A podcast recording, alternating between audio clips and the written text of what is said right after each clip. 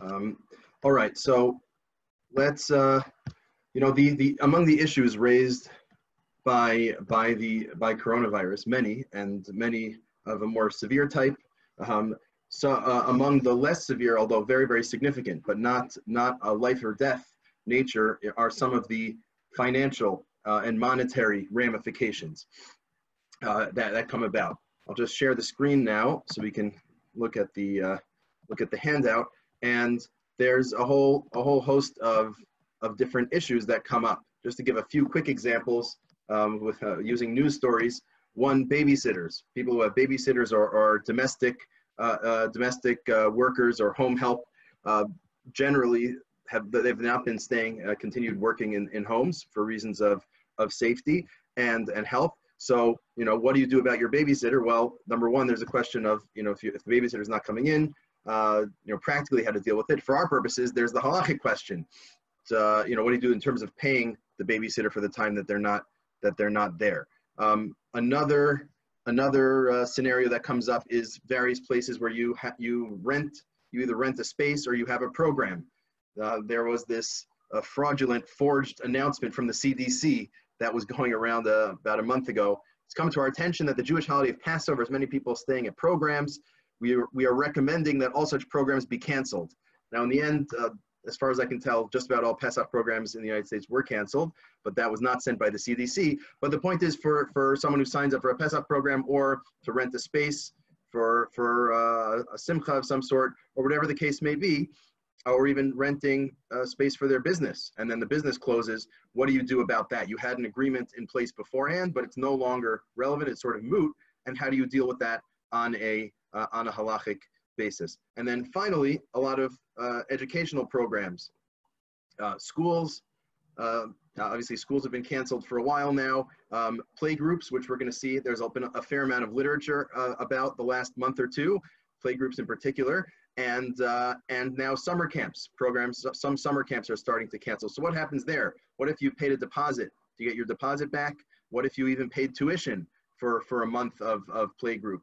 Um, and then you don't end up, the child doesn't, doesn't end up attending. Do you get that back? These are all questions that, that need to be dealt with.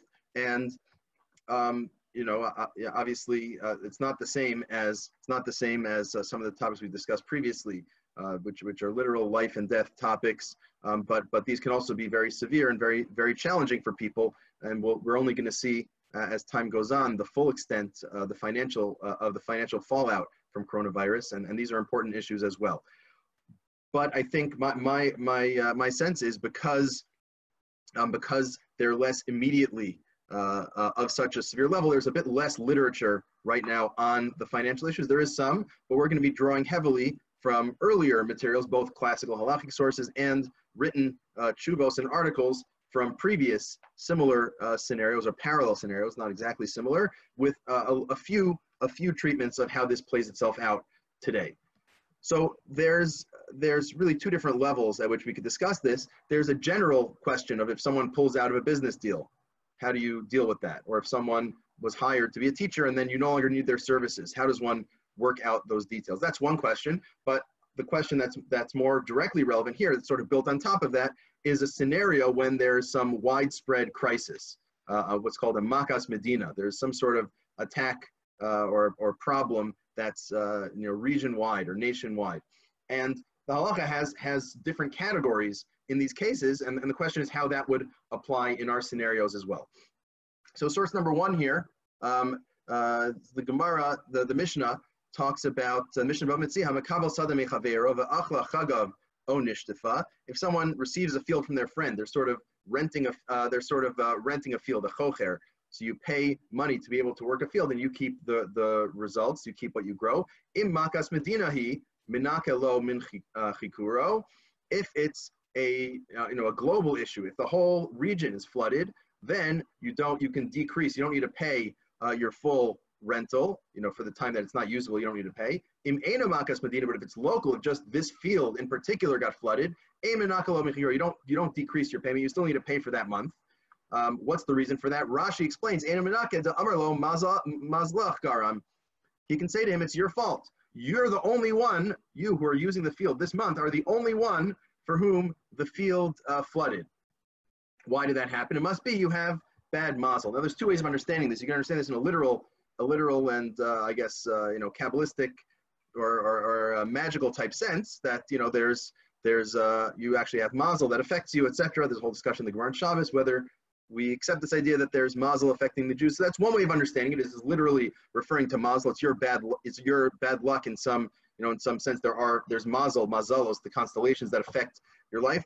Alternatively, you could just say it's under you know in a more practical sense. It's under your control. It's sort of bad luck for you. Just like when we say bad luck nowadays, we don't always mean that you know there's a of luck. It just means it sort of it fell out bad for you, and it's uh, the you know it's it's on you. It's not on on everyone. And this gets paskin. This gets ruled in the Shulchan Aruch um, where he writes, "Hachocher amakabel sadim mechaveru beis hashlachim beis ilan yavesh hamayan beis hashlachim lo pasag anar gadol." The the field, uh, the water dries up, and uh, you can't water your field. Ela efshar lohavi mimenu bitli. If you can get water from elsewhere, not the usual way, um, then you don't get decreased. So there's an exception here that if um, that if there's another way of doing it, uh, even even in the normal case where it's not a makas medina, you don't have the normal ability to to to water your field. If there's a way of doing it through difficulty, you're expected to do that. Um, if not, and it's really totally worthless, then there may be an exception there. But for our purposes, in makas medinahi, if it's a uh, pandemic, if there's some global issue affecting this business, the whole river dries up, no one has water, you you uh, you don't need a, you can decrease from your rental cost uh, of the field. And uh, the, the Ramah here expands on this more globally. If, if it's a, a global issue where the whole region is affected, you don't need to pay your rent. This applies in all similar scenarios. If your if your item is completely lost, if you have no uh, you know use use for it, and it's makas medina, it's a global issue. So you don't need to pay your rental. So just like renting a field, you can you can don't need to pay if it's not usable due to some global issue. If you rent anything else, if you rent a, a wedding hall or whatever else, or, or a, a, a business suite, it would be the same. And he says. If there's if it's now difficult for you to use your field, but not impossible, if you can find some trick, some way of watering the field anyway, then you don't uh, you don't uh, get off the hook. Fine, and then he talks about whether there's a difference between going forward and looking backwards, um, whether the expectation is you need to pull out if you don't want to use it anymore. The, the logic here, some have raised the question what exactly the logic is. So the Taz explains it as follows that uh, Whenever there's a Makas Medina global issue, the Balabais, the owner of the field, not the one who's using it. The one who owns it loses. Why? The Mazel Degaram, we now assume that it's not the person who's immediately using it whose whose bad luck it is. It's the bad luck of the owner because it's a global issue, so it's sort of seen as more globally on the general owner rather than on the person who's there right now. And that's that's at least part of the logic that the Taz gives. So, so that's that's the classic case of of Makas Medina, um, where there's a, a global issue. Now that that applies in two different types of scenarios here, um, which will be uh, category of of uh, renting renting, like renting, just like renting a field here or renting any, uh, you know, renting an office or renting a space. And it'll also apply in terms of employment, hiring, right? Because in, in Hebrew, it's actually the same term, uh, schiras, right? You rent a field, you rent a person's labor. Uh, you, you, hire, uh, you hire a person's labor. That's the same term in Hebrew. It's the same concept, right? You pay money for, for use of capital, human capital or otherwise. So uh, in some of the early sources, or the, the, the, the, classical sources about this issue in terms of renting, so uh, uh, the the Shulchan Aruch writes. Uh, we're not going to read through the whole the whole piece, but basically, if you rent someone, if you rent someone a specific house, you can't knock it down. You, you have to actually rent it to them. You can't uh, knock it down before they start using it.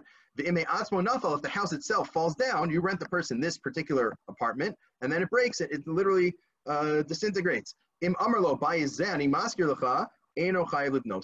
If you said I'm, I'm renting you this apartment as opposed to I'll rent you an apartment in the building and that's the agreement or a dorm room. If you say this particular apartment, then uh, no live no so you don't need to build it again because it's this person's bad luck that the building fell down. And uh, uh, however, uh, the Ramah here says in a scenario of Nisra Habayis, Dino can nafal, if the house burns down, that's the same as if it fell down. There's no difference there. But Nisraf Kol Ha'ir, if the whole city burns down, which is the equivalent of Makas Medina. It's a global issue. The whole city burns down. Havi Makas Medina minakelo min mashalo darbo. Then you don't need to pay for the rent for that month that the house was now burned down.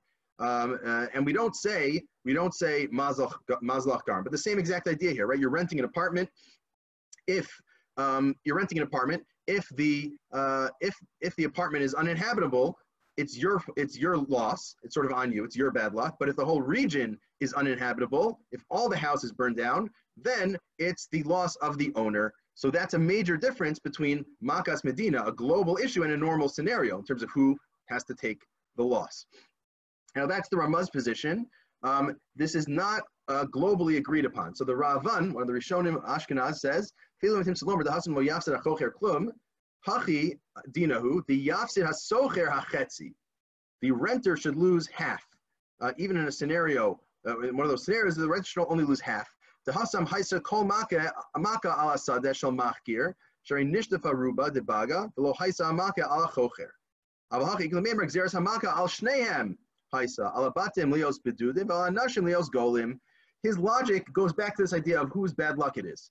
So if, it, if I'm just renting a particular field or apartment and that field or apartment uh, is affected, so then we can say it's my bad luck, it's my or it's my responsibility. This is my particular area. But if it's a scenario where the whole the whole region is affected, then really everyone loses. The people renting lose. The people uh, the people who are who are using the apartments lose. The people who own the apartments lose. Everyone loses out. So it's equal. So you should split the loss between the person renting the field and the person renting out the field. English, un unfortunately, English doesn't have great uh, you know, uh, standard English doesn't have great terms for uh, renting versus renting out. But the uh, socher and the maskir each split the loss. That's the Ravan. So it's not, it's not that uh, the socher doesn't need to pay anything. No, you need to pay half. The Machne Ephraim goes in a, even in a different direction. Um, he first cites the Ravan and discusses that, but he says, he quotes a Yerushalmi, and he says, um, he says a scenario here, medina, even in a scenario of makas medina, uh, uh, the maskir, mikol makom im hiktim lo haschar, ein tzarach lav zero, uh, nagav nara havi makas medina. He says, if in, it's true in a normal case where there's makas medina, the renter, the person who's the person who owns the uh, the field is the one who loses out. However, if the person using the field paid him already, if he paid up front at the beginning of the month, then um, then he loses out then the money ends up the, the you know you don't he doesn't get his money back. The person who who uh, wanted to use the field, who paid for use of the field, if you paid in advance, you don't get your money back. He says, "Hilchik Rav Nachman Paskin like this," and I think the logic seems relatively well. At least one way of rendering the logic is, um, it's uh, well, yeah. So he explains it in the last line here. But near at the hainu taima the cave keva the hiktim lo Since you paid the money up front, nisratze asocher shehei shalom alter. It becomes yours immediately even though usually we say that uh, that a rental agreement you pay at the end and it sort of you sort of buy it at the end of the month. So since since you pay the money up front, it sort of becomes your field. The person who's using the field becomes their field, and then when there's a loss, it's totally their loss. So the Machne Ephraim. So we have so far three views. The Ramah says if you're if you're using the field and there's Makas Medina, there's a global issue, you're totally exempt. The Ravan says you split it, and the Machne Ephraim says uh, that it depends whether you paid in advance or not. And there's a question about how we apply that nowadays, now that the standard practice is to pay rent in advance, but we'll leave that on the side for now. Um, if we look at, if we look at the, uh, the Shach, so he writes, right, so he writes to Pasak that sorry, he quotes the Maharam Mitiktin. He says, Pasak, in our scenario, that Tzarech HaSocher L'Shalim Lo, that you actually need to pay the rent in this case, um, where, uh, where you, you, you rent the, the, the area, and then there's shinui avir. This is a phrase we see a lot. There's a change in the air, which I think means there's a disease, which they attributed to, uh, to bad air. Um, so it's very similar to our scenario, actually, and which of course actually does relate to air for things in the air. And that's why people needed to run away. So you still need to pay in that case. And the Shach himself disagrees. And similarly, the Taz also follows the straightforward reading of the Ramah Within be'echot maskir b'ais lechaver v'neshava shinu yavir bar minat shvichem hakol ivrach. A scenario where everyone needs to run away. Near a pashut shehefset shabal b'ais. The owner of the field is the one who loses out. So we have a couple of dissenting views, but the main views, the Ramah, the Shach, and the Taz, the most classical poskim, say that you're exempted from paying the rent. Whereas there's a couple of min- minority positions one from Rishon from the Ravan, implying that you split it, one from the Machan Ephraim, uh, that, uh, that it depends who, whether you paid or not, and one uh, from the Maharam Mitiktin that um, you always pay. So there's the full range of views. What about practically? So this is a tshuva from Rav Usher Weiss and Minchas Usher, not a recent one from, it's published already. Um, based on previous issues, Israel, there's a fair amount of literature on Makas Medina in cases where there's, uh, where areas, people don't rent in areas due to wars or, or terrorism. So there's, he wrote about that issue. He says, the Kavan Shladaska Oni Basrai, Amudei Ara, Taz V'Ashach, the great pillars of halacha, the Taz Nashach, Ha'efse B'Magefas, uh, uh, Dever, who al balabai, since they say that the owner loses out, meaning the, the person who is using the field doesn't need to pay. And even though it goes into more details in Marami Rittenberg's case, which we actually haven't looked at yet, um, he says, "Who adim done milchama." If you run away for war, that's close enough to our case, to, to a disease, and definitely in our in our scenario today, disease would be exactly the same. Socher lefachos lomar kim likidivreim negadivrei ma'arami tiktin. Definitely, if you haven't paid your rent yet, you can say, "Well, I am following the Taz and the Shach, and I don't need to pay rent. And what if you paid the rent already? Jump down to the bottom here. What if you paid your rent for that month and then you had to vacate because of, in his case, terror, or in our case, uh, disease?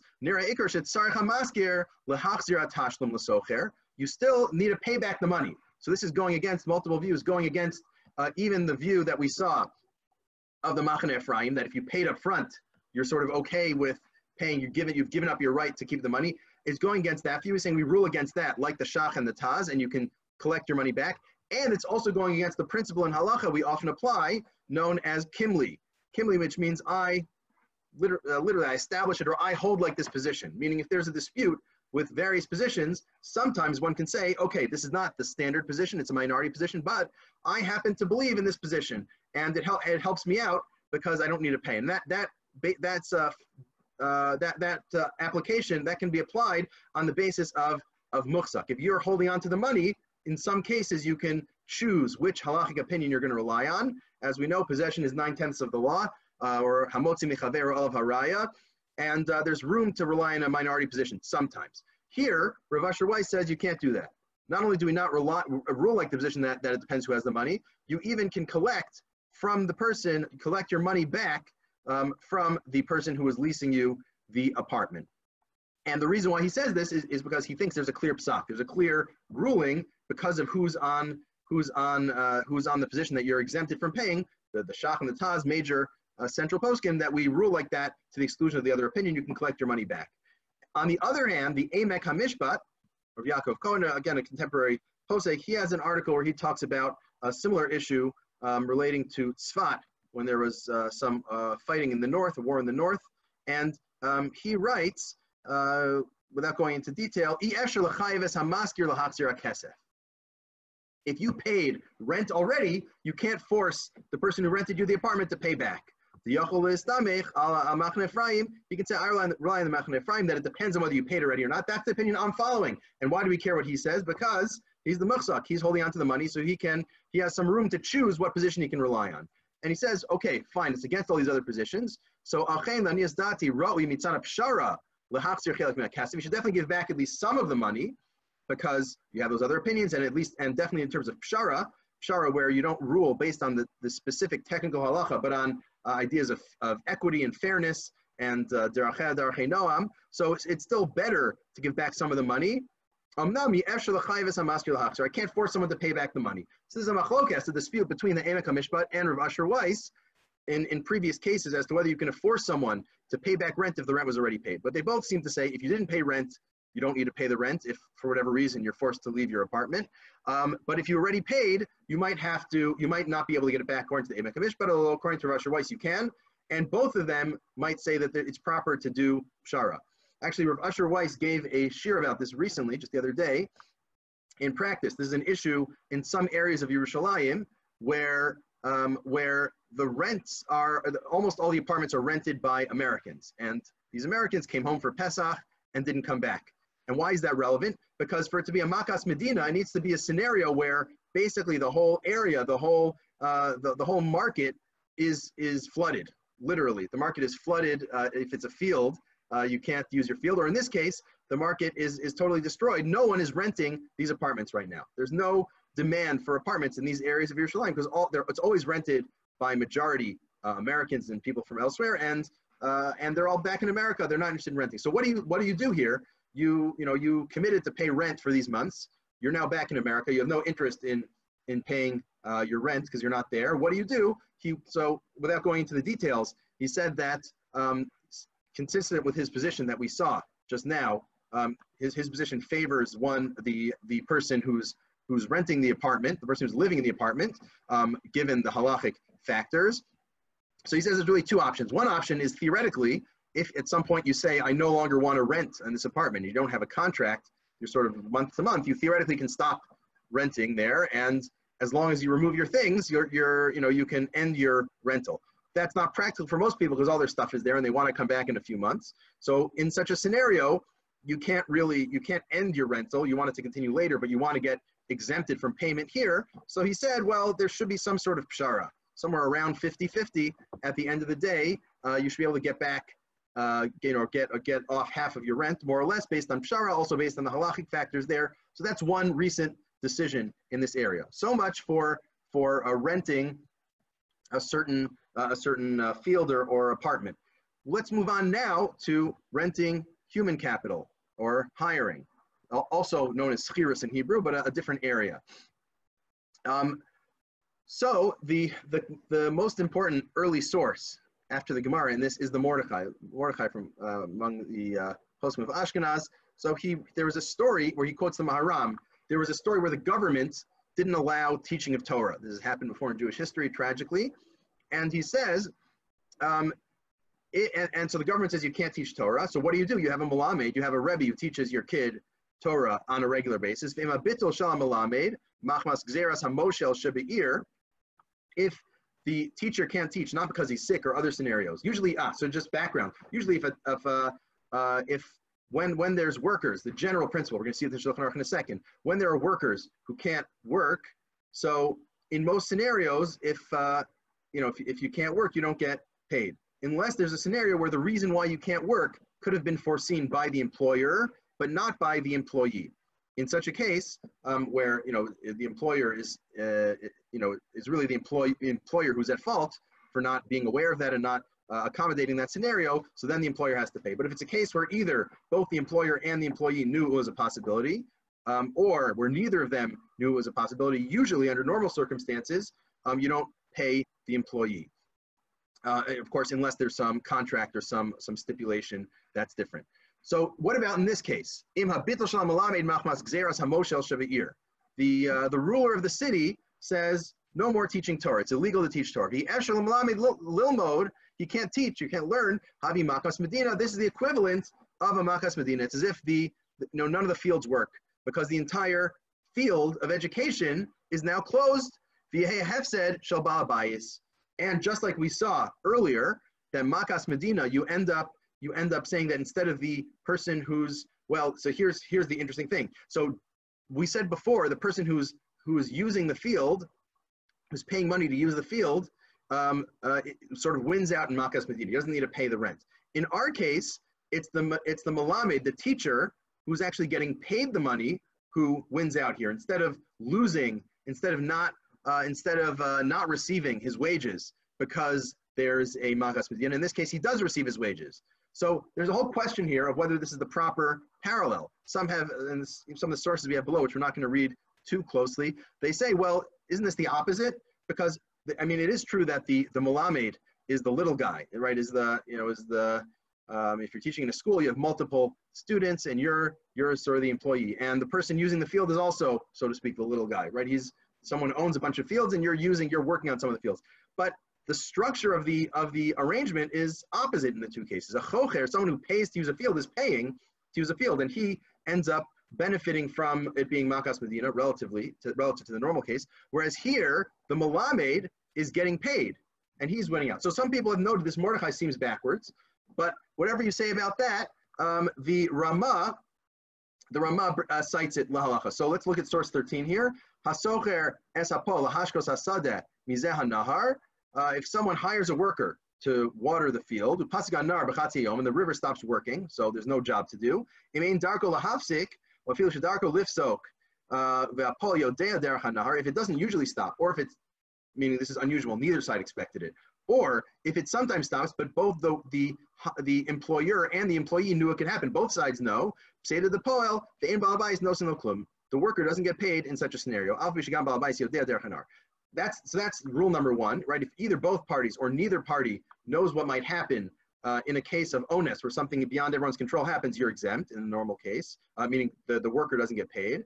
If this employer, employee, does not know the way that the river works, he doesn't know how it works, but the employer knows, then he pays him, although he doesn't pay him full wages because it's a lot easier to get paid not to work than to get paid to do manual labor. So he gets paid a bit less than his normal wage, known as poel batel.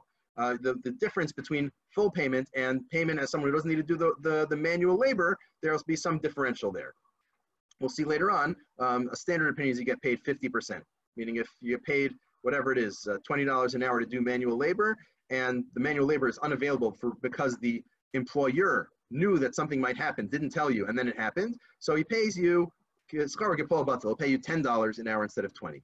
And the Ramah says here, anytime there's an onus, something that happens to the worker, if either both of them know or both of them don't know, say to the poel, the worker, the employee, doesn't get paid. If the employer is the only one who knows, then he loses out. And now our scenario, the im havi makas medina, ayin la'el, simin shin kaf aleph.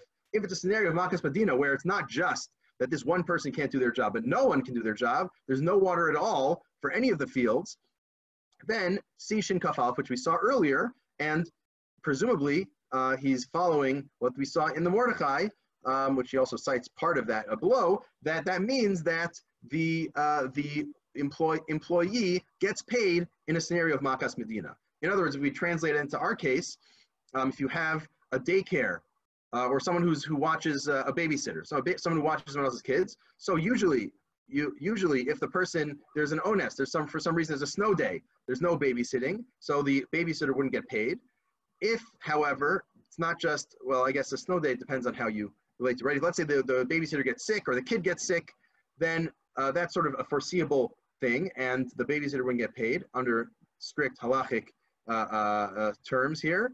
Um, and however, if there's makas medina, if there's a reason why there's no babysitting happening across the whole region because it's dangerous, because uh, we need to do social distancing, then the Rama would say you do pay the babysitter right? You don't pay the full, the usual full wage because it's you know the babysitter now has time to do whatever they usually can't do because they're babysitting, but they still get paid a good chunk of their usual salary. So that's the Ramah's position following the, the uh, Mordechai.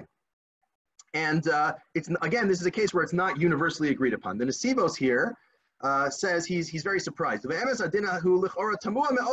This is very surprising. And he makes the point that was mentioned before that renting, uh, uh, uh, someone using a field, someone paying to use a field, is not comparable to someone being paid to teach. Those are opposite cases. So why would you why would you say that a chocher paying to use a field is like a malamed being paid to teach?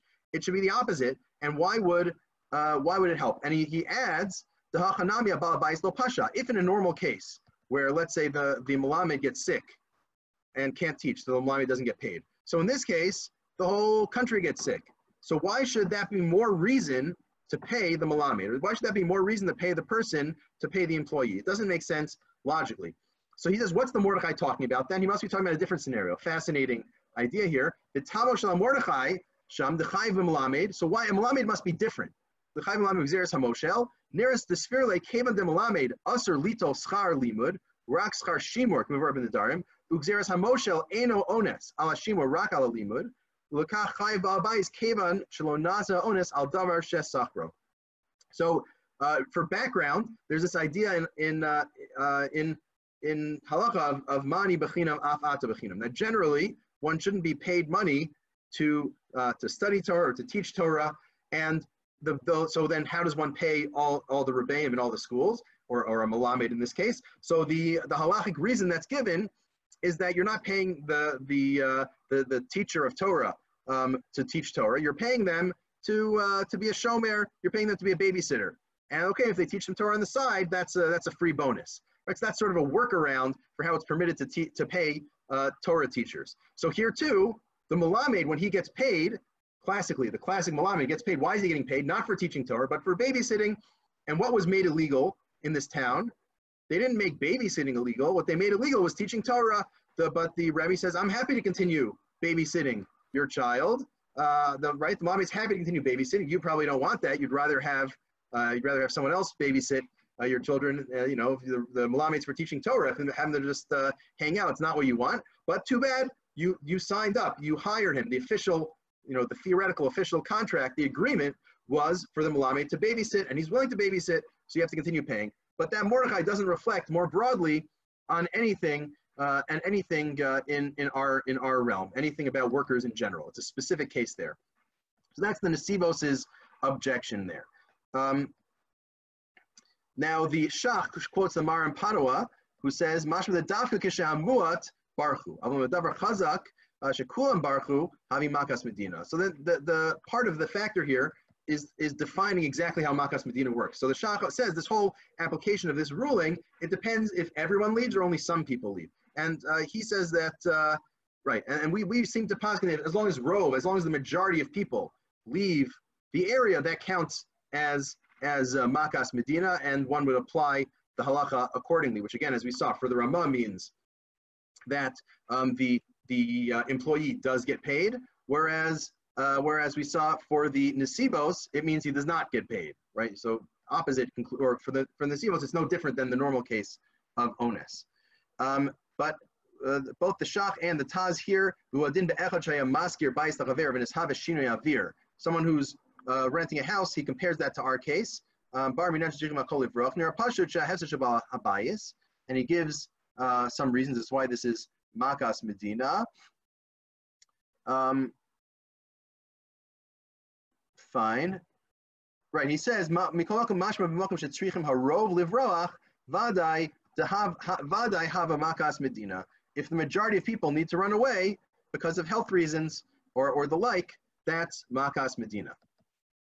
Now the Sma, another commentator on Shulchan Aruch, disagrees with the Rama as well, um, and he writes, Lanias daiti nira de ein das b'shem maram l'shalem lehamalame kol.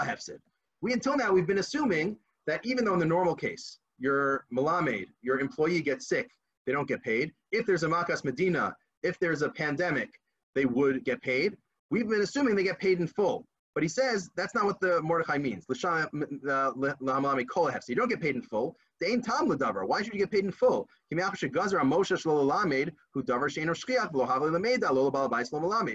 side could have predicted it. Under normal circumstances, that would mean the Malamed doesn't get paid at all. So that seems unusual that we now say because it's global, because the ruler says no one can no one can teach Torah that that you don't get paid at all. So so I so what is what what about the the Mordechai citing the Rittenberg Ashmaram Kasav uh, what he said what we saw Hava Makas Medina Ayin El uh, Simin uh, Shinkafalv and the Rama quotes the Marami Rittenberg and the and the Mordechai that the normal rule applies that um, that which we understood to mean that uh, the employee gets paid if it's a pandemic. Um, uh, he's following his own logic. This is wrong. This is not. There's no basis for this. So what's the conclusion? Adarabba, Mistaver Lomar came to Makas Medina. He Hamaski Vesoker Shavin Badavar. They should be equal. They're both equally affected, just like we saw before in terms of renting space. Is the same thing by employees. Since the whole world, everyone, employers and employees, are equally affected by Makas Medina, by a pandemic or a global problem, they should split the loss. The Ein Lamar de Maslow, the Shum Echad Garam. It's no one particular person's fault. It's everyone's fault. So they should split the losses equally. And therefore we should conclude one of two things. Either whoever's holding on to the money, if you didn't pay it, you don't need to pay. If you already paid, you don't get it back. Possession is nine tenths of the law. Oh, the fachos, yeah, I have said al Or maybe they should both lose. They should split the loss. So we have, if you think about it, we have four different positions here. The Ramah straightforward reading of the Ramah and the Shachatah seems to be that uh, you do need to pay employees in a pandemic. Then Asibo says that's only true for a Malame because of unique circumstances, but usually you don't pay employees during a pandemic. And the SMA here has two middle positions. Either you pay them half or uh, or Hamotzi Michaver It depends if you paid already or not. So there's a wide range of views on this issue. If we look at the Minchas Asher, again, Rav Weiss, how do we paskin? Ve'ol Ladina, Mikol Anal. Again, he goes through the sugya in great length. Um, What's the definition of makas medina here? If most people in your field stop working, so most schools shut down. Uh, the loss in a pandemic, in a makas medina, the loss falls on the employer, meaning they have to pay the employees despite not having school and presumably getting, uh, you know, not getting tuition or getting less tuition. You get full pay. Achmed and the Sivos Mishpat, Gamakai Gavna Maskim Ramah, then a Sivos, as we saw, says no, even the Ramah doesn't doesn't Ramah doesn't mean what he sounds like he means. Really, um, you do have to pay. Um, you still do have to. You sorry, you still don't pay the Malamed. The Ilu Asma Cholik Al Ramah V'Sover She'adinhu Sheach Loku. The Sma says they split. So what do you do? You have three different views. You have such a wide range of views, it's not even clear what the halacha is. So this is a good reason to not do pure halacha, but rather to do yachloku, to split, uh, uh, sorry, to do pshara and yachloku. So the pshara, as was mentioned before, pshara is not pure din. It's not the pure uh, letter of the law. It's using a sense of equity in the overall sense of the circumstance. And you don't necessarily, you know, figure out which sheet do you paskin. Like you use the halacha as a general framework, and then you look at the situation and you apply the two together and figure out uh, how exactly to rule. So that's the Minchas Asher there. And in fact, the Minchas Asher and many cite an important passage from the Chassam Sofer. This is in, I guess it's like autobiographical reflections in a Sefer Zikaron. Here's the uh, frontispiece, the first page. And here's uh, page Lamed Zayin. He's talking about, I believe, during the, uh, the Franco-Austrian War. But he says, and he talks about the terrible, terrible things that, uh, you know, that the, the Jews were subjected to, including at one point, again, not being allowed to teach. Ata hamalamdim asher bedin zman zmanim. For whatever reason, the, you know, the, the, the schools were closed down for an extended period of time. What do you do about that time when you couldn't be in school, you couldn't be learning in yeshiva? Im yischayvu schar mishalem olo. Do they pay in full? Do you need to pay full tuition to the malamed or not?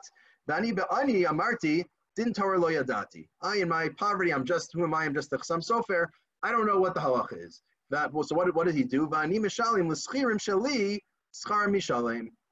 I paid my own employees full money. I you know I don't know I don't know what the halacha is. I want to do the right thing. Play it safe. So play it safe means paying uh, the full money to to my employees. I think in this case, um, you know, uh, teachers or, or, yeshiva employees or, or uh, malamdim, but uh, you could it sounds like it wouldn't be any different for other sorts of employees. The atem for you, I'm not going to impose that stringency on you. You, the community, tivatzu hadin alpi hefsher l'shalim chetzio v'yachsin malamid chetzio. Um, so you should do pshara. You should do not letter of the law, figure out exactly what the halacha is and do according to that. You should do pshara, and that'll come out that each each side loses half, meaning you pay the malamid half the usual wages, and each side, you know, you, uh, one side gets half their usual salary, the malamid, the, uh, the people pay for not getting service, each side loses half, and that's how you split the losses. And he says, um, fine, he's, he goes, he goes, quotes some of the positions here, quotes the SMA and others, but the point is he, you know, he obviously knows the sugya, but he's saying it's, it's a complicated sugya, it's not clear how to rule, better to do pshara. And of course, it's not just that it's complicated. Uh, in general, there's a tendency, many poskim prefer pshara. Some bate din only do pshara. They don't, they won't rule on the pure halacha. It's sort of a, it gives a little wiggle room where necessary. And especially in a case like this, where it's not like someone's in the right and someone's in the wrong, and you need to figure that out. Here, really, everyone, you know, no one did anything wrong. It's where we're in a crisis, something terrible has happened. So the, you know, the, the equitable thing is to split the loss. Um, and uh, it's sort of a different, a different sense of justice. Uh, you know, one might say, I mean, he doesn't use these words, but, but conceptually, one might think um, there's different types of justice. There's retributive justice. If you do something wrong, you get punished. If you steal money, you pay it back. And that's, you know, often many areas things work like that, right? If you pull out of a deal, you get penalized. That's retributive justice. This is distributive justice. We have money, or in this case, losses. We have uh, you know difficulties and challenges. And distributive justice is the question of how to distribute those losses so that you're minimizing the overall uh, the overall pain and the overall loss for the whole community. So here, the, the Chassam Sofer encouraged this, and many others have followed to emphasize pshara.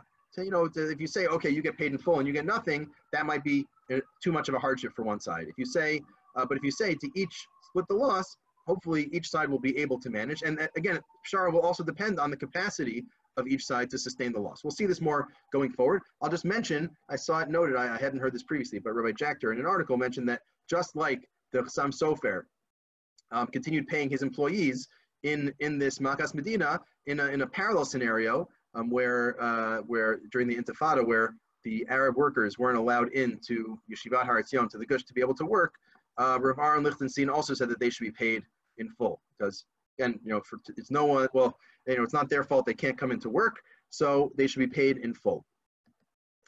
So those are, those are some of the overall categories here. There's some additional details that are worth mentioning just quickly.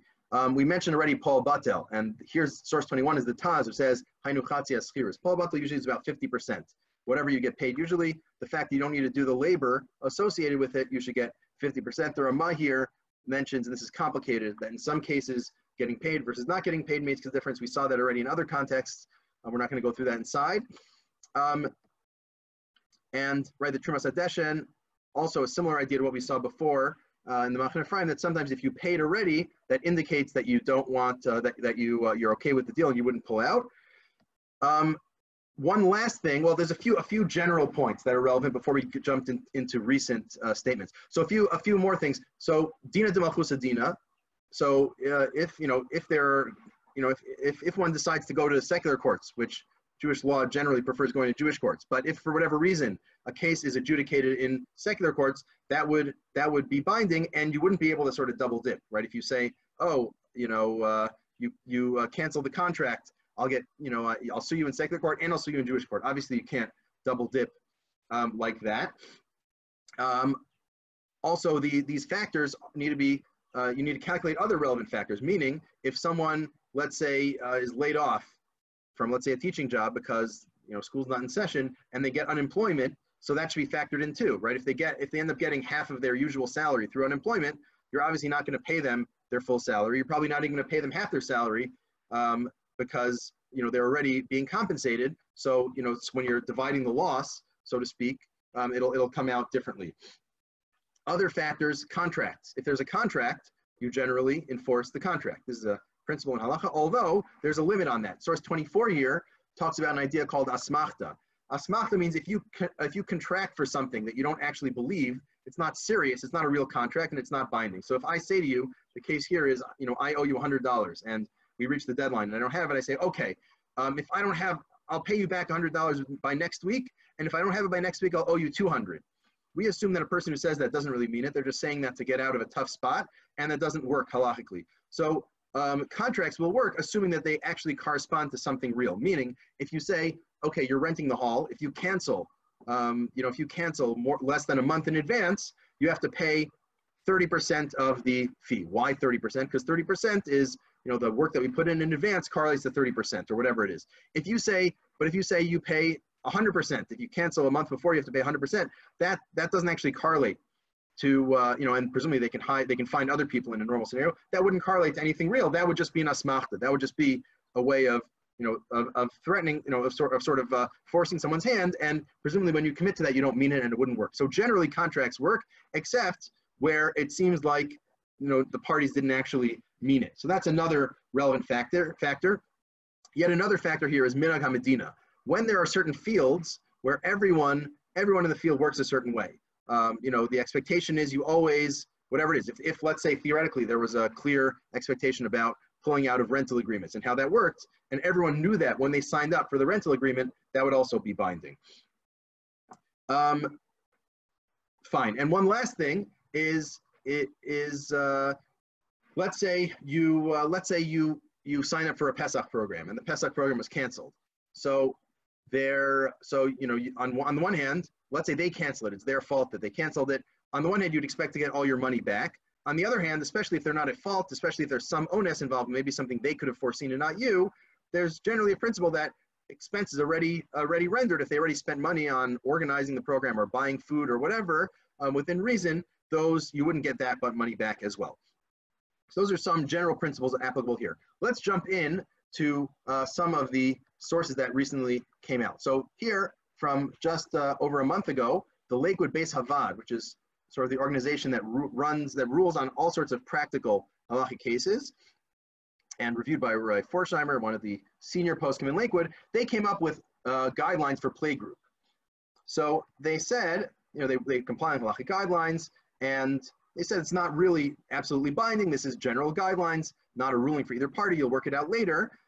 You know, uh, this is actually a, really, a very skillfully done, very strong set of guidelines here, both halachically and practically, as far as, certainly as far as I can tell. So, um, right, they say places that force to close, the parent's obligation, you have to pay tuition um, for days it's closed. Um, sorry, whether you have to pay tuition is subject to a great debate among earlier poskim. And we saw this debate. Some poskim require the parents to pay the full tuition for the time the playgroups are closed, while others completely exempt the parents from tuition. Other poskim require the parents to pay half the tuition. And we saw that just minutes ago. If you look in the footnote here, um, they talk about the normal case of when one is uh, one is is uh, has onus and can't work, and uh, how usually you don't pay the worker, but it might be different if it's Makas Medina. They quote the Mordechai and the Ramah. That sounds like then you do have to pay the the uh, the teacher or the employee, but they also quote they also quote the, uh, the Achronim there who disagree with him, and uh, they quote some of the positions that we saw that you either don't pay or you only need to pay half. So that's one relevant factor. Um, so they they go into they say being that there is no clear halachic consensus, the parents cannot be forced to make further payments. So the logic there, again, is hamotzi mechaver alavaraya, both because it's unclear halachically, and if you haven't made the payment yet, you can't be forced to, to make a payment on that basis. So therefore, they say, and this is not obvious, this is a little controversial, accordingly, moras should not cash any head checks they may have, right? A pre-dated check, they shouldn't cash them, and parents have the right to cancel the check. Now you might say, yes, parents have the right to cancel the check, but you still shouldn't cancel it. But that's not the logic they went with. Um, they want to return all the checks, fine. Although strict halacha generally dictates that a party cannot be required to pay out of pocket in a manner of doubt, nevertheless, a pshara, a compromise, is recommended. So they say they end up ruling because there's so much machlokas, there's such dispute, unclear, it's not clear what the halacha is. You don't need it. No money should really exchange hands in a new way. I shouldn't have to pay money I haven't already paid. But that's din. That's the technical halacha. But pshara you know, this idea of compromise and, and thinking about equity more generally would dictate that people should pay something.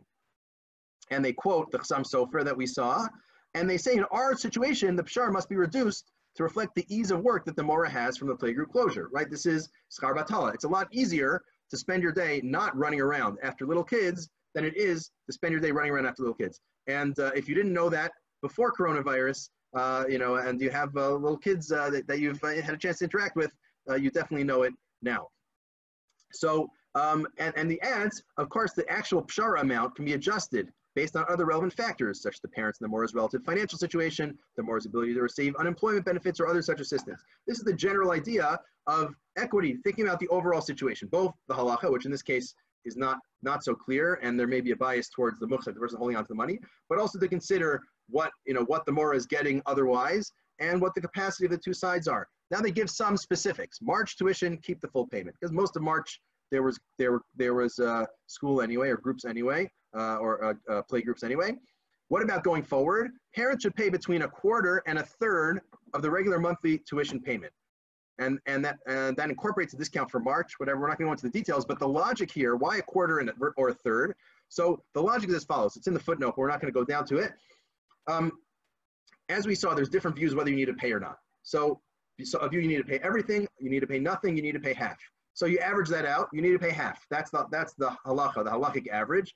Add to that schar batala that it's easier to be a uh, to be a mora who's not working than a mora who is working, and that that decreases it again further from a half to either a quarter or a third, right? Because if you say schar batala is a half, as we saw in the Taz, a half of a half is a quarter. Some people think schar batala should really be uh, you know two thirds. Then you decrease it to a third, so something in that range. And um, finally, they talk about going forward, how much they charge, daily payment. Um, but that's that's the uh, that's the general story here. And then jumping to the end, the pshara is intended to be mutual, meaning the mora is waiving the right to further payment, right? You can't take your third or quarter payment and then sue for more later. That presumably would be the basis of the pshara, of the compromise in the first place. So very, uh, you know, very well thought out guidelines. Actually, I asked my sister who uh, has a child in playgroup in Lakewood, and, and her sense was, you know, among her friends, um, this is very well, well received, and people were very nervous to start with. What do you do? It's very difficult. Um, you know, you're going to be expected to pay everything. You feel bad if you don't, and having a communal uh, standard is often very helpful, right? There's, a, there's, I guess, a meta question here. Aside from the technical halacha, and just a heads up, I expect we'll go another uh, 10 or, or maybe 15 minutes just because we, we uh, started a bit late and had some uh, technical uh, pauses. Um, so there's a, uh, yeah, so there's sort of a, a, broader communal question, which is, do you deal with things retail or wholesale? Do you say, we're gonna give one psak for the whole community? Or do you say, we're gonna deal with every case uh, on an issue by issue basis. So Lakewood has general guidelines, and they say this is not the absolute halacha. These are guidelines and not absolutely binding. So they're going, you know, they're a bit in the middle, but towards the side of having communal guidelines, which, as I said, uh, my my sense um, is that they've been very well received. This, they have a second letter they came out with a few days ago where they go into more detail about if the Mora is receiving unemployment, then obviously you take that into account and uh, presumably the unemployment would be more than the third or quarter. So probably if the, if the Mora is getting unemployment, you wouldn't end up paying much. Um, and here, here's another relevant thing. Um, many playgroup Moras are providing conference calls and other services for their students. So some, right? Uh, some, just like schools are doing online learning um, or over the phone learning, more likely in, in Lakewood. But some playgroups are also doing some online learning. So if you choose to be involved, there should be some payment for the services.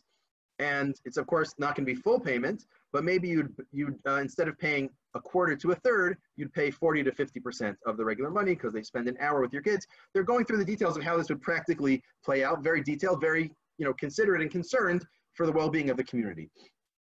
Um, here's, here's fascinating. Even if the parents sign a contract about with language about paying tuition in the event of cancellation, such clauses would not govern this unique situation. Why not? So this is asmachta. No one expects uh, nobody expects a pandemic. So when you signed your clause saying, oh, if you know if the student can't come for whatever reason, we still will pay. You weren't thinking of this scenario, and therefore you don't need. Uh, you, you wouldn't be obligated to pay, although maybe it's still relevant. Some language may apply. You have to look on a case by case uh, basis. Yeah, and fine, and the Mora might decline to accept the payment, and they can say, you know, they can, if, if the Moras say, well, a, third is not enough, they can say, we don't want your kid in our play group going forward they're going through these uh, these factors here. That's that's Lakewood's uh, guidance. Ner- uh, Baltimore, the of Baltimore, sort of in the Ner Yisrael orbit, um, gave other uh, other uh, uh, guidelines. Their guidelines spoke not only about day group about groups, but also about schools, where they say Rebbeim and Moras should be paid in full, based on the Ramah and Poskim Shulchan Aruch. And interestingly, you know, we, the case, the classic case of the Malamed is, is parallel here, although you know there's no no uh, government dictate against the teaching, but it's sort of a parallel case in some ways. Um, and they say uh, they say you should still be paid. That's that's their their uh, psak there. And the Chassam Sofer suggested that they get paid. Of course, this is not you know just um, the logic here is somewhat interesting because they say because the teachers are being paid by the school, therefore parents should pay full tuition to the school if possible, right? So that's that's an interest, right? Tuition must therefore continue to be paid to the schools because they're going to continue to pay their faculty. Now, these two are not necessarily linked on a halachic level, right? If the school has certain obligations to the faculty, that's not the same as the obligation of a student to the school. You could make an argument that those would be distinct. I think part of the goal here, this is a takana, a, a sort of a communal uh, enactment to try to make sure to help keep the institutions afloat. If you know, if the rebbeim don't get paid, that would be that would be uh, terrible uh, they would be, you know, in, in, very dire financial situation. If the school doesn't get paid, that would shut down the school. So the goal here, at least for, for families who can pay, they talk about tuition breaks and people who have difficulty, but at least for those who can pay, to, to expect people to pay. They also say even playgroup moras um, who are doing some programming should be paid in full, rather than Lakewood was saying 40 or 50%, they're saying pay in full. And um, then they have a, some technical ideas here. Babysitters and paid carpool drivers should get and playgroup assistants should get uh, sorry should uh, should get half should get half pay. Um, right? If you're not if you're not doing additional programming, you should get half pay. So it's interesting to note that the numbers here are a bit higher than the Lakewood numbers, right? Lakewood was looking at a, a, a third to a, quar a quarter to a third without programming and a half about with programming. And here it's more like a half without programming and full with programs. So I think there's two factors here. One is uh, the Lakewood stock was sort of stacking the two factors of it's not clear if you need to pay at all, so pay half, and schar batala, so half of half is a quarter. Whereas here, they're not really stacking. They're just doing, uh, I'm not sure either. I assume it's probably the schar batala. Skarbatala knocks you down to half. If you're doing online teaching, that goes brings you back to full. But they're not including the idea that some uh, some uh, uh, say you shouldn't pay or you should only pay half. They're not incorporating that. On a practical level, um, one might argue that there's also a, a sociological difference because, and this is speculation, but you know, Lakewood is a much younger community. The average age of a parent is much, or, or, average age of overall is much younger. People who are less established financially, whereas Baltimore is, uh, you know, on average a bit older, more established. Maybe there's, they assume that there's more uh, financial capacity on the part of parents in Baltimore rather than Lakewood, which of course, if we're working on the basis of pshara here, which people have noted, that makes that's very important, right? The capacity of people to pay is one of the main factors when thinking about pshara, about how to evaluate when we're not trying to find fault, we're trying to figure out the best way forward. Um, so uh, there also was, was guidelines about playgroups from the five towns. We're not gonna go through that, but they suggest also a 50-50 split. I would say certainly, um, certainly, uh, you know, there's also probably, I would guess there's more capacity in, in, uh, in the five towns as opposed to Lakewood as well, which may be part of it. Um, but there's not not uh, too much new here that aren't in the other the other sources. Now, uh, on, on a somewhat different note, Rav Hershel Schachter of YU has a letter not focusing on schools, focusing for our purposes relevant to Pesach programs. We'll read the English for reasons of time, um, but the, maybe the important thing is if you look, the title is Utstaka Tatzil Mimaves. Right, saves from death. Uh, has important uh, important uh, abilities. And this was written, this piece was written on Yud Daled Nisan, Erev Pesach, right before Pesach. People were thinking about what do we do about Yizkor? What do we do about Yizkor? Usually do Yizkor on Yantif. Um, you're not having services on Yantif because the shuls are closed. So what do we do about Yizkor? So Rosh starts off, um, if you're unable to gather in school, in shul, Yizkor may be recited without a minyan. But the main point of Yizkor, and this is not well known, uh, not as well known as it should be, is to uh, serve as a context in which to pledge to tzedakah in the merit of deceased loved ones. That's the real idea of Yizkor. That's the origin of the minhag. You make a commitment to tzedakah, and then around that you say Yizkor, you hope Hashem remembers your relative and helps them, etc. The Rambam says the main idea of Simchas Yom Tov is about uh, giving to tzedakah, and he says this is even more critical at the present.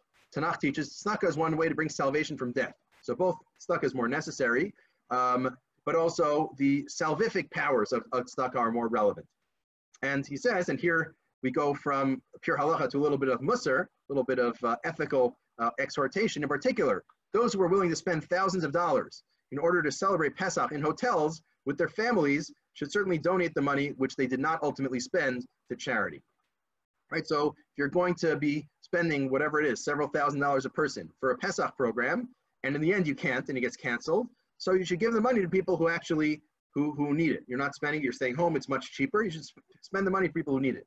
And now he gets into some of the details of Pesach programs. The, the current crisis presents many issues of Jewish civil law and conflicts between parties, issues of payments and re refunds, and we, we saw several of those today. There will be many factors for a beis din to evaluate. In general, proprietors of Pesach programs are paid both for the experience and goods they provide and for their own expenses invested in preparing the program, right? So it's, it's not like ordering a pizza. When you order a pizza, you're paying for the pizza. You're not really paying for anything else, for the work. For a program, a large scale thing like a Pesach program, you're paying for your experience, which you're not getting this year, but you're also paying for all the preparation that needs to go into it.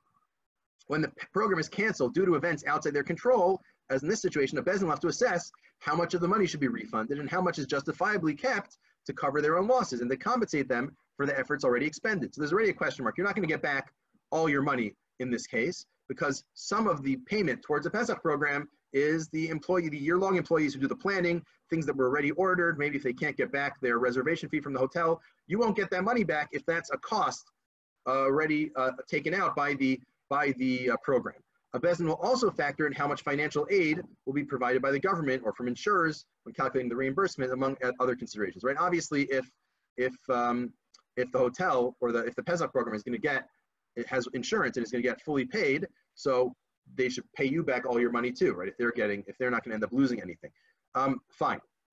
So that's some of the halachic considerations. But now again, to the moral exhortation to the Musar, even if the letter of the law demands the proprietors do refund large sums of money, which likely would be the case, right? Presumably the main thing you're paying for in a Pesach program is the hotel room, the food. That should be a good, I don't know, 70, 80%. So maybe a small chunk would you'd save. Uh, this uh, the hotel wouldn't have to pay on din on technical halacha, letter of the law. The program participants should keep in mind that the Jewish people are identified by mercy and compassion.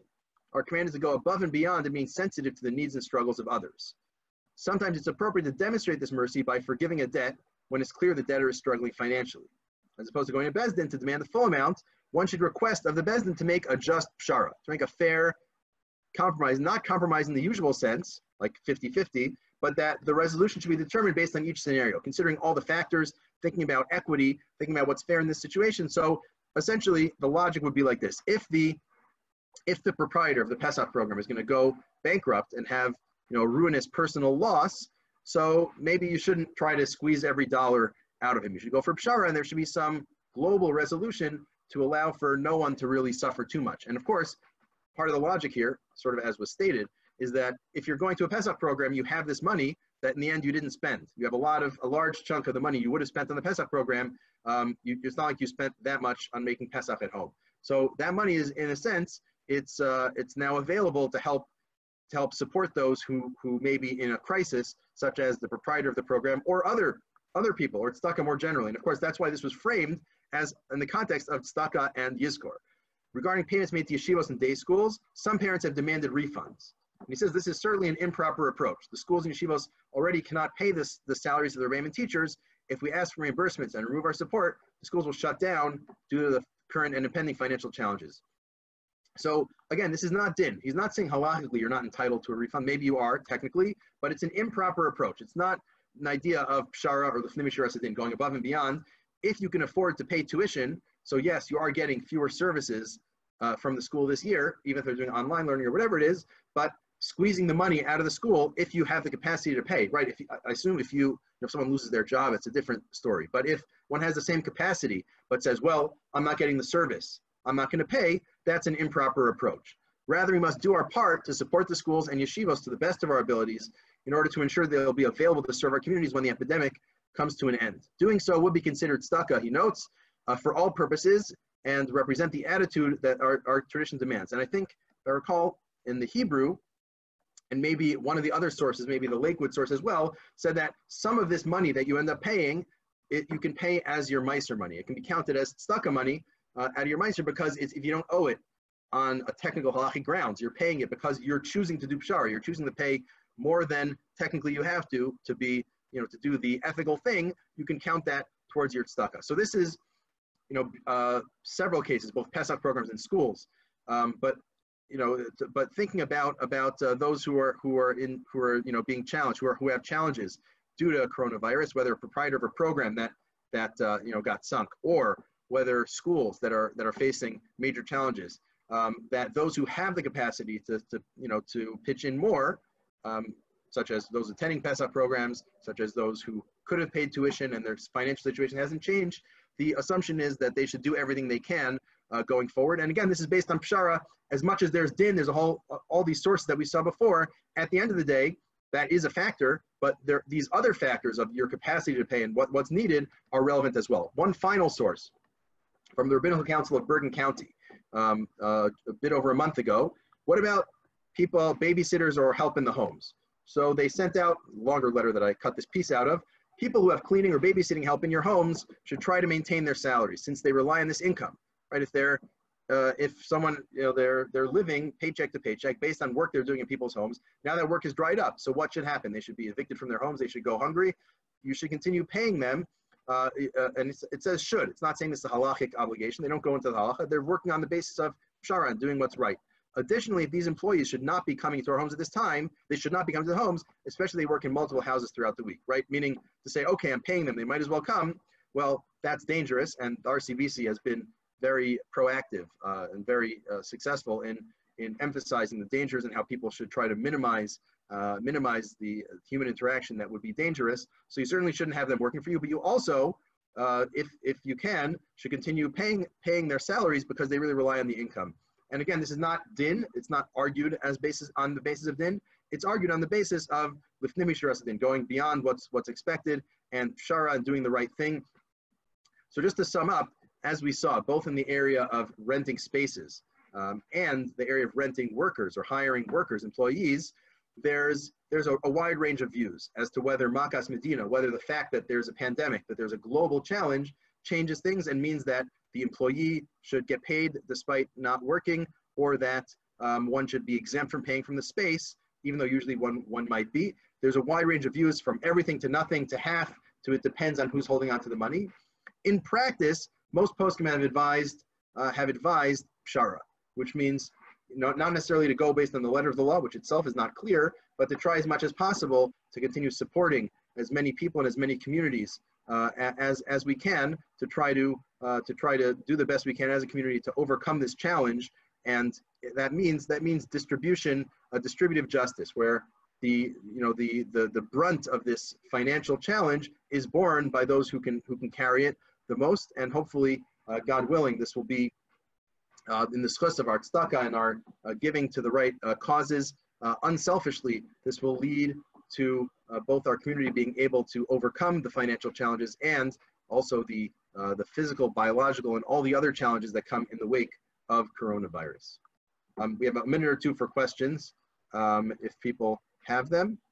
I'm seeing on Facebook, someone writes, what are the parameters of Medina? Does it have to be global or national or any local state or city? So Rav Usher Weiss deals with this issue. His opinion, which seems to make a lot of sense, is that it means basically the area, the general region, which based, based on the Mishnah is reasonable. The Mishnah talks about flood in an area, so that it's the geographic area that relies on the river. If there's a flood or if the river doesn't work, whatever it is that affects your, your the, the fields, it depends on essentially that market or that area. The way that applies nowadays is, uh, you know, it depends on, on the market. So Rav Usher Weiss says this shkuna, this neighborhood of Yerushalayim, where there's whatever it is, a few hundred apartments that are overwhelmingly rented by Americans, that qualifies as its own Medina, so to speak.